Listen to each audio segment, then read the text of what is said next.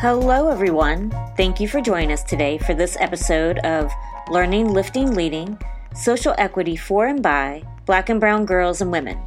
My name is Jen Grimmett, and with us today is Lisa McBroom, Program Manager and Lead Intensive Family Specialist at the Exchange Club's Family Center in Alamance County, North Carolina, speaking on the topic of public health and social policy as it relates to early teen pregnancy. Welcome, Lisa. Thank you. It's good to be here, Jen. Thank you. um, you know, maybe to introduce yourself to the audience, and could you tell us a little bit about um, your background and the work you do with the Exchange Club's Family Center? Yes, most definitely. As I said, I am Lisa McBroom, and as you previously shared, I am one of our program managers at the center, um, as well as our lead intensive family preservation specialist. I've actually been with the agency for over 12 years now, um, and I work primarily with families within their home um, over a four week pro- program. And we typically are working with goals um, pretty much to address the issue of child abuse and neglect within the home and ways to prevent that. Um, I'm also a certified uh, trainer with protective factors, um, and I also facilitate our children's as parents classes as well. So quite a sundry of different things take place within yes. the agency, but that but that's just a few of the things that that I do. yes, the wearing of many different hats. yes, yes, yes. So, you know, starting to kind of, you know, dig in, you know, today we're going to be um, looking at early teen pregnancy um, mm-hmm. with black and brown girls. Right. And, you know, one of the things that I was hoping that you could share are some demographic trends. Mm-hmm. Um, you know, as you feel comfortable um, sharing. You know, kind of, you know, maybe like if you have a historical reference versus current, mm-hmm. that kind of thing. Mm-hmm. I, actually, just generally, um, of course, early parenting in itself, as we know, uh, can bring about several challenges. Um, mm-hmm. What we tend to see, though, is that oftentimes because the children and with some of the teens that we see that come through our program are so young, that oftentimes they're not young enough to drive. So they're having to de- be dependent upon others, whether it's family members or friends or even their teachers um, to assist them, or different programs such as our agency um, to assist them in going to appointments, or even something as uh, such as even going to the grocery store. So there are a lot of tasks that they have that we may seem as though as being simple, but they're mm-hmm. increased of course, when you don't have access to those type things. Um, and oftentimes, what we see too is that some of them aren't old enough to utilize some of the uh, government benefits um, or uh, because they're not in a position to work. Right. Um, so they have to be more dependent, I should say, they are more dependent upon using those benefits, such as daycare vouchers, WIC, Medicaid, um, for themselves or the baby. Um, and, and, then the other piece to that is also um, being able to, to, balance and juggle the social piece of that as they're uh, learning how to, to um, with the juggling of a baby, of having a new baby, as well as how does that work in regards to their social life with their friends and finding and determining what that balance will be. Mm-hmm. Um, so there, there are a lot of different things that we see within the trends of that uh, that can affect that um, on so many different levels. Um, but we are happy to see that educationally there have been things that have been built uh, to assist parenting students um, that has helped in, in assisting with that. Okay. So, you know, based on what you have experienced and seen, have there been any shifts in, um, you know, I'm thinking about age range you know, was it particularly couched in a particular, um, you know, age range at one point, and now y'all are seeing something kind of new emerge? Anything like that? Yes, you know it's it's interesting because over the years, as I said, in, in being with the agency for over twelve years, it seems as though we would see, tend to see more older teens. Um, at least they would be in high school. But what we're seeing now is that the trend has changed to where we're seeing uh, much younger children who aren't even teenagers um, that are with child. Mm-hmm. Um, and so that in itself has been something that we have seen over the years um, that has changed. Okay. Yeah. I suspect that mm-hmm. you know mm-hmm. there are pretty profound effects of early teen pregnancy on young girls you know yes and yes. you know in particular the girls of color what have you seen mm-hmm. as far as trends with and you kind of touched upon this like the mm-hmm. um, capacity to engage in social relationships mm-hmm. um, mm-hmm. how they're able to maintain and sustain educational pathways what mm-hmm. you know babies are expensive you right. know what kind of economic impact is this having on them Right, and, and that's a good question, Jen, because typically, more specifically with our African American mothers, and, and, this is speaking more so to the teens that, that have come within our program, um, they have to work harder. It, it, seems as though they're having to do more to prove to the community, uh, one, that they're going to continue to pursue their goals. Mm-hmm. Um, a lot of, uh, of the our girls of color, they're, they're left with their and having to manage their own resources once they become pregnant. Um, oftentimes, they are left to to care for themselves on their own um, without uh, any support. That can become really difficult. So, but in comparison to, say, our, our Caucasian clients, they tend to have more support within the home because they're able, and oftentimes what we see, they're able to stay at home with their parents, and so they're getting that support.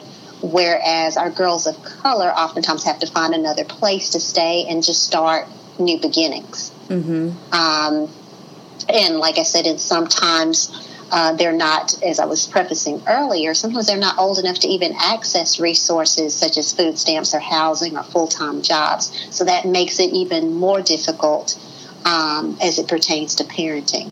I mean, that's a really interesting point in that, you know, what I hear you say is that there are a great deal of cultural disparities informing yes. a young mother's experience. Right, right, right. And like I said, parenting itself is enough, and is is is it's uh, it's a lot in itself, and then in not having that support. Um, can become even more difficult. So yes, there and it is, and we tend to see it more within our uh, our young teen African moms and not having the support as say some of the other cultures um, have. And what do you think might be informing that reality? primarily just when we go to the homes and, and we see those things. And oftentimes it can just be uh, we, we are dealing with poverty stricken areas and the means just aren't there to assist and to help. And um, oftentimes we see where families are just trying their best to make it themselves, let alone having others to, to feed and to care for.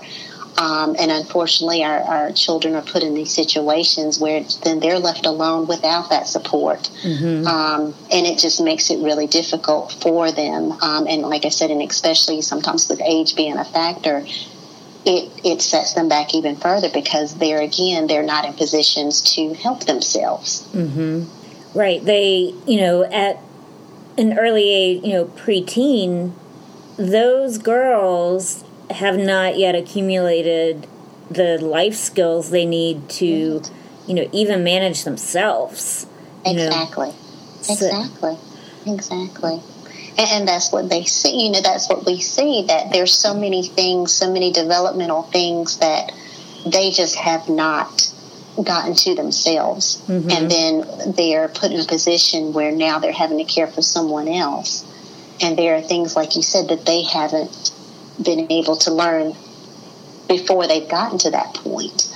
Um, and the basics and the knowing how to go to and when these things because there's emotional things that they're going through there's physical changes that they're having to, to deal with so there's so many different challenges already that are there um, and then being in situations where you don't have the means to do just makes it even more uh, difficult for them and what are some of the long term impacts that you're seeing? You know, so you have a group of young black and brown girls who are experiencing motherhood um, at a critical time. Mm-hmm. What does that do to inform their path forward as far as being able to support themselves and you know the longer term outcomes well there are two ways to look at that and oftentimes it's dependent upon the support system that they have um, mm-hmm. um, because and I, I, really look at the educational system that can help our young girls um, because the, the, the, primary goal even within um, with miss harrington that does our adolescent pregnancy uh, prevention program the the goal of that is for these young girls to continue their education mm-hmm. after giving birth. Um, and so, with that educational system and the support of that in place, um, the goal is for them to continue because there are things that are being done um, to where a, a, young mother can um, receive her education from home at least for the first six weeks, um, mm-hmm. and that's utilizing the home the homebound program. Um, and primarily with that, the teacher is assigned to this student um, and she will, will meet with her within her home two to three times, usually a week. Um, and that work is given for the mother to continue uh, with her education path during that time. And then after the six weeks, the mother is uh, able to return to school. So at that time, there's different alternative options that are that are put in place, um, even beyond that point, because we realize that too that it can be difficult once they return back. So they're also um, there's a virtual academy that also allows the student to complete their classes, but online. So there's there is life, there is hope, there is um, there's so much that can come from moving on beyond uh, that pregnancy. That's the positive side of that when there's supports in place for our young girls. Mm-hmm. Um, However, on this other side of that, that looking at the other spectrum of that is the concern of their mental health state, where they are at that point. Um, because sometimes this in itself can lead to other issues and concerns of depression mm-hmm. um, with our teen moms when those things, when these other supports aren't there and they are left in positions to tend to so many other things, then naturally dep- depression is another piece that we need to take um, take a look at and be mindful of that as far as what they're actually going through, what they're having to deal with, and speaking to those needs as well. Mm-hmm. So, what are some of the behavioral services that can be implemented to better care for the mental health of our young girls? Right. With that, um, like I said, the biggest piece I think is um, it would be more beneficial um, if clinics offered more prenatal care that um, or as they're offering the prenatal care that they also offer mental health services mm-hmm. um, along with that um, because i think with that um, the mothers would be more willing to go from one provider to another but sometimes the barriers with that are, again are transportation and childcare. mm-hmm. so i think if we um, if we had more mental health providers also that accepted Medicaid. Um, and that screenings, you know, are made across the board, but unfortunately, we don't always see that. Um, so some some some of the clinics are good. I will share that about screenings, um, but then some never ask that direct question as, as, it pertains to what the mother's emotional state is. Mm-hmm. Um, and so, if we could see more of that, um, would would definitely I feel as though be a benefit um, to our mothers. And I'm wondering. So you have mentioned, you know, a couple of times that mm-hmm. a pretty significant challenge is the transportation piece. Right.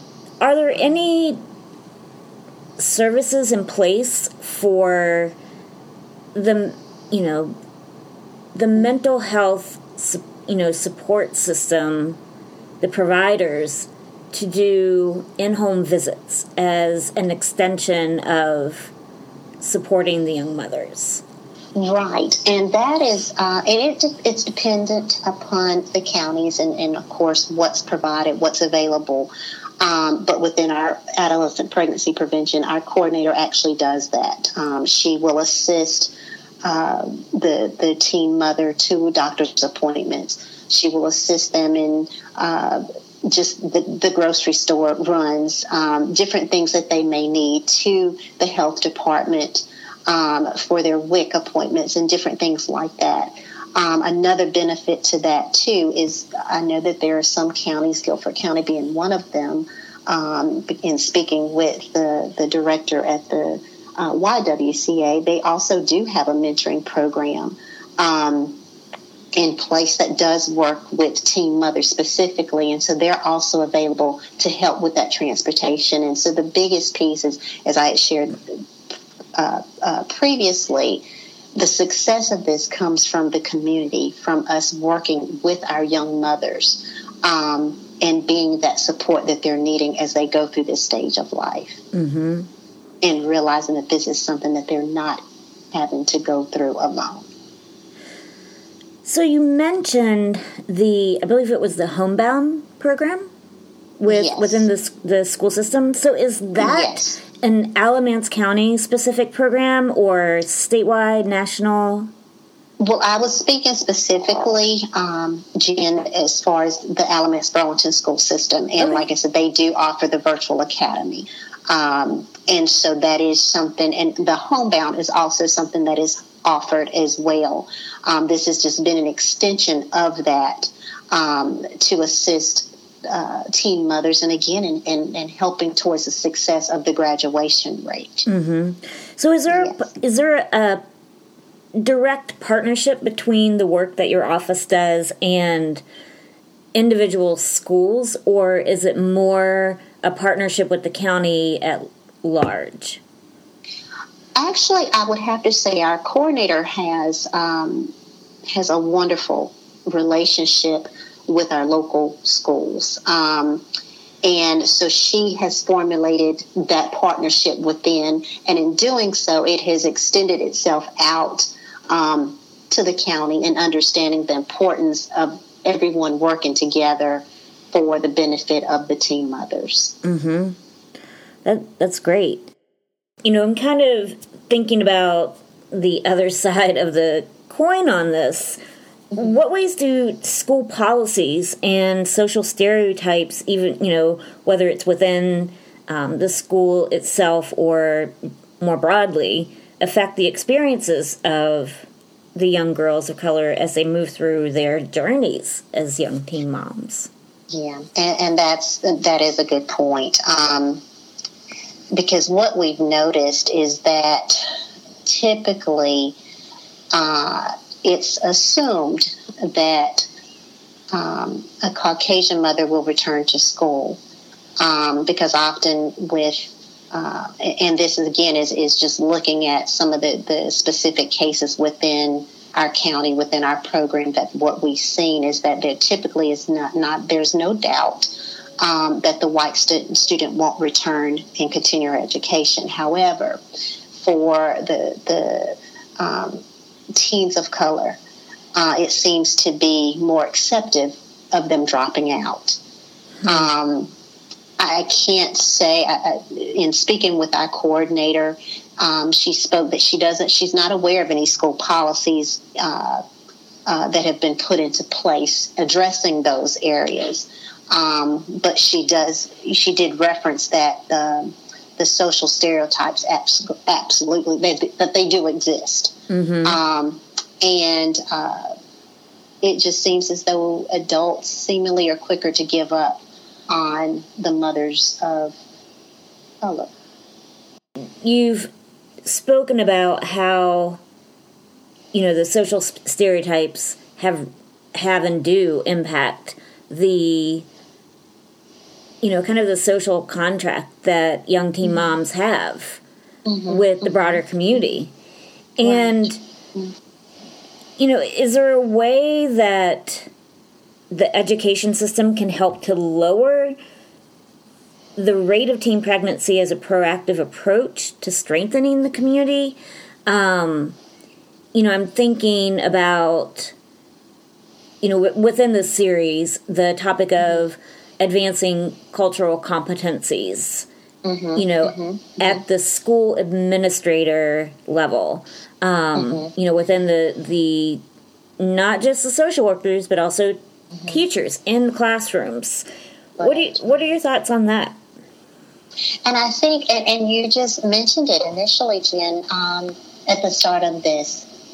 As we know better, we do better. Um, so the process of that, and, and, I think what would assist us with that and, and strengthening the approach as it pertains to the community is just to continue providing the inclusive sexual health education pieces um, that are had for both boys and girls. Mm-hmm. I know as of right now in Alamance County specifically, the middle school students do receive a sexual health curricula, um, and it is based on their gender. Typically, the boys go through a program um, that's called Wise Guys, and that's through the Children's Home Society.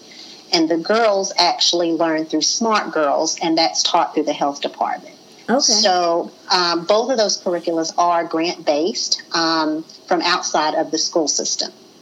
Um, but basically, what it does is it allows the education to be inclusive and not just centered around abstinence. Mm-hmm. Um, and so I go back to, of course, the more that our kids know, the better decisions they're able to make. Um, so I think if, if our educational system continues to support this piece of education, then possibly we'll see the rates. Um, hopefully, the rates would drop or would continue to drop. Yeah, and you know, I'm going to bounce back to the behavioral services um, area of support. Mm-hmm. You know, what are your thoughts on you know as you're speaking? I'm thinking about basic social cues that could be picked up by teachers in the classrooms with these students. You know, as far as being able to identify if a student is exhibiting behavior that seems to have shifted in mm-hmm. you know pretty significant ways um, as a first touch approach to intervention if that makes sense mm-hmm, mm-hmm, mm-hmm. and and it's and like you said that's it's it is so important for our educators to be knowledgeable of that um, because there are telltale signs, and it can be uh, seeing a child that's withdrawn, um, or seeing a, or, or, to the extreme of that, to where um, they're more vocal, they're they're more aggressive. Um, there, there's so many different ways that that can be seen and portrayed, um, but it's getting to know your student and keeping those communication lines open to where they do feel comfortable enough coming to you when things are taking place. Mm-hmm. Um, because what you may see as, as being a behavioral issue may be because of what they're having to deal with at home or what they're experiencing at home. Um, and unfortunately, not knowing how to communicate that, not knowing how to express that, and it comes out in other means, mm-hmm. in other ways. Because unfortunately, what we see too um, and it's kind of like some of the bumps that we see, uh, some of the, the, the, the, bumps that we see that some of our uh, mothers of color run into. Um, and it's, it's termed, um, and I think it is, I think it's termed the bumps before the belly. Mm-hmm. Um, because sometimes there are different childhood traumas, there are different things that they're having to experience, even as they're going through their pregnancy or may have led up to the pregnancy. So there are just so many different things that, like you were saying, that we need to, to take to be able to take notice of. And like I said, sometimes those are just can be those children that are just withdrawn, mm-hmm. um, or just may seem overly emotional, um, more so than the norm of what you're used to seeing them. Um, and so it's so important to, to be mindful and to be aware of those things um, because there could be some other things occurring in the background. So, are you, you know, are you speaking of, um, you know, as you're kind of moving through your dialogue, I'm thinking for teachers to really have a sense of that it might not always be a choice driven pregnancy. Right. And you know, you know, and I'm thinking the about the intervention outcomes outcomes from early intervention from noticing signs of abuse that could as you're you know indicated lead to an early pregnancy. Right. Right. And sadly we do see that occur. Mm-hmm. um, and it can be an outsider. It can be a relative um, but those are things that we do see um, those are situations that we do see um, those are possibilities that may arise. And like I said, so there are other things that may lead to these pregnancies that are outside of um, our young mother's control. And unfortunately, they're in situations that, like you said, can affect them in so many different ways. Mm-hmm.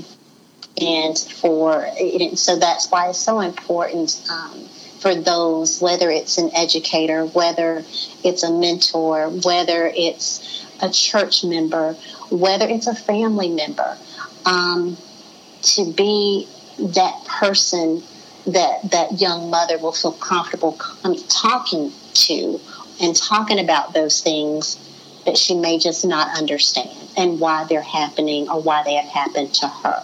Mm-hmm. Um, and, but still being able to encourage her that even though this has happened, you are still beautiful, you are still special. There is still life beyond this.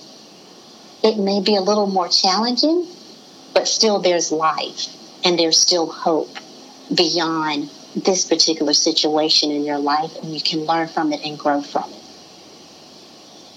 Thank you. So, you know, a couple of things to wrap up this discussion, you know, moving moving towards, you know, the, a positive positive swing. You've mm-hmm. and, and you've actually spoken to a few of these, but what are some things that you see that are working to help not only support a de- decrease in early teen pregnancy, but to see an increase in, you know, productive outcomes after birth? Mm-hmm. I think it's huge um, when we have programs in place, as I said, things that are geared more towards what our teen moms are needing as they're talking to us. What are some things that you're needing and providing those those programs, those community service programs, um, whether it's a leadership camp, and I, I think this was uh, has been hosted out of the, the Guilford office actually through in Miss Broadwater. Um, there's leaderships camps, there's mom and baby camps, um, uh, different things that speak to the passion of what these mothers, what they're wanting, um, and to help them become and change. Uh, to become the, the, the, change that they envision themselves becoming, uh, bringing in women of color to to speak to them, to encourage them, to motivate them. Um, I think are huge ways in, in turning and making a shift of that and realizing, as I said previously, that this is not the end. This is the beginning for a phenomenal life. Mm-hmm. Um, we just need to put those things in place and, and guide you in those directions to where you can do just that, not giving up on them, but giving them hope to mm-hmm. move forward um, and being able to provide those things that we can, whether it's conversations, whether it's different topics, whether it's just those support means, those mentors to walk them through the process, and also to educate their family as far as the importance of the support. Um, because they may be the one that breaks that cycle, because possibly we do see that happening, that this is all they've seen Mm-hmm. And parents, children, we tend to parent as we were parented. And if this is all you've seen and all you've grown up in, that's all you think that you can become. But to be able to, to plant that seed in them and let them know that they can be so much more than what they're used to seeing. And they may be that one person, them and their little one, to make that difference. Because we all go through things, we all experience things, and we may not understand why we're having to go through it at that particular time, but it could be to help someone else out along the way. That's a really, I love how you have framed that. I love it. I mentioned earlier the theme of this podcast is learning, lifting, and leading social equity for and by black and brown girls and women, which is aligned with the 33rd Women's Conference that took place at Shaw University in Raleigh at the end of October. Could you make a few suggestions about how black and brown girls and women can be learning, lifting, and leading to bring about social equity? Mm-hmm. I think, um, and this is a wonderful platform, Jen. So I think anytime um, someone, and I shared this with my coordinator, this was a conversation that was had, that anytime someone takes the time um, on this type of platform to even discuss teen pregnancy and inclusive, uh, including the sexual education piece, um, that in itself is providing an outlet for social equity um, because it's important to implement that as as adults are are providing open. It allows for uh, an open and transparent area for our youth to know um, that they can be in, in, in provided and, and, with truths about their bodies and their sexual health options, things that, that aren't easy to discuss, but they're given that, that platform to feel comfortable in doing so um, and being able to, to be given support to access health care. Um, because a youth that we look at children that are 12 years old, I mean, they have sexual health rights. So they can actually speak to a doctor alone and reserve, receive birth control. So um, the thing is, why would we give that power to a youth without educating them about it?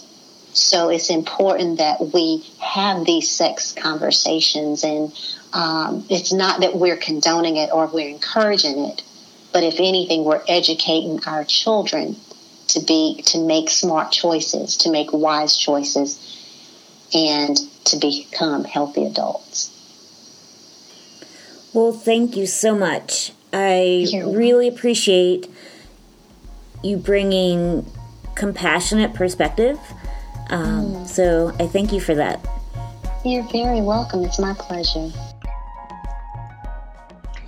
Thank you for joining us for today's episode of Learning, Lifting, Leading Social Equity for and by Black and Brown Girls and Women with our guest, Lisa McBroom, Program Manager and the Lead Intensive Family Specialist at the Exchange Club's Family Center in Alamance County, North Carolina. Special thanks for this podcast go to Shaw University, Elon University, and the Raleigh Apex branch of the NAACP for supporting this important.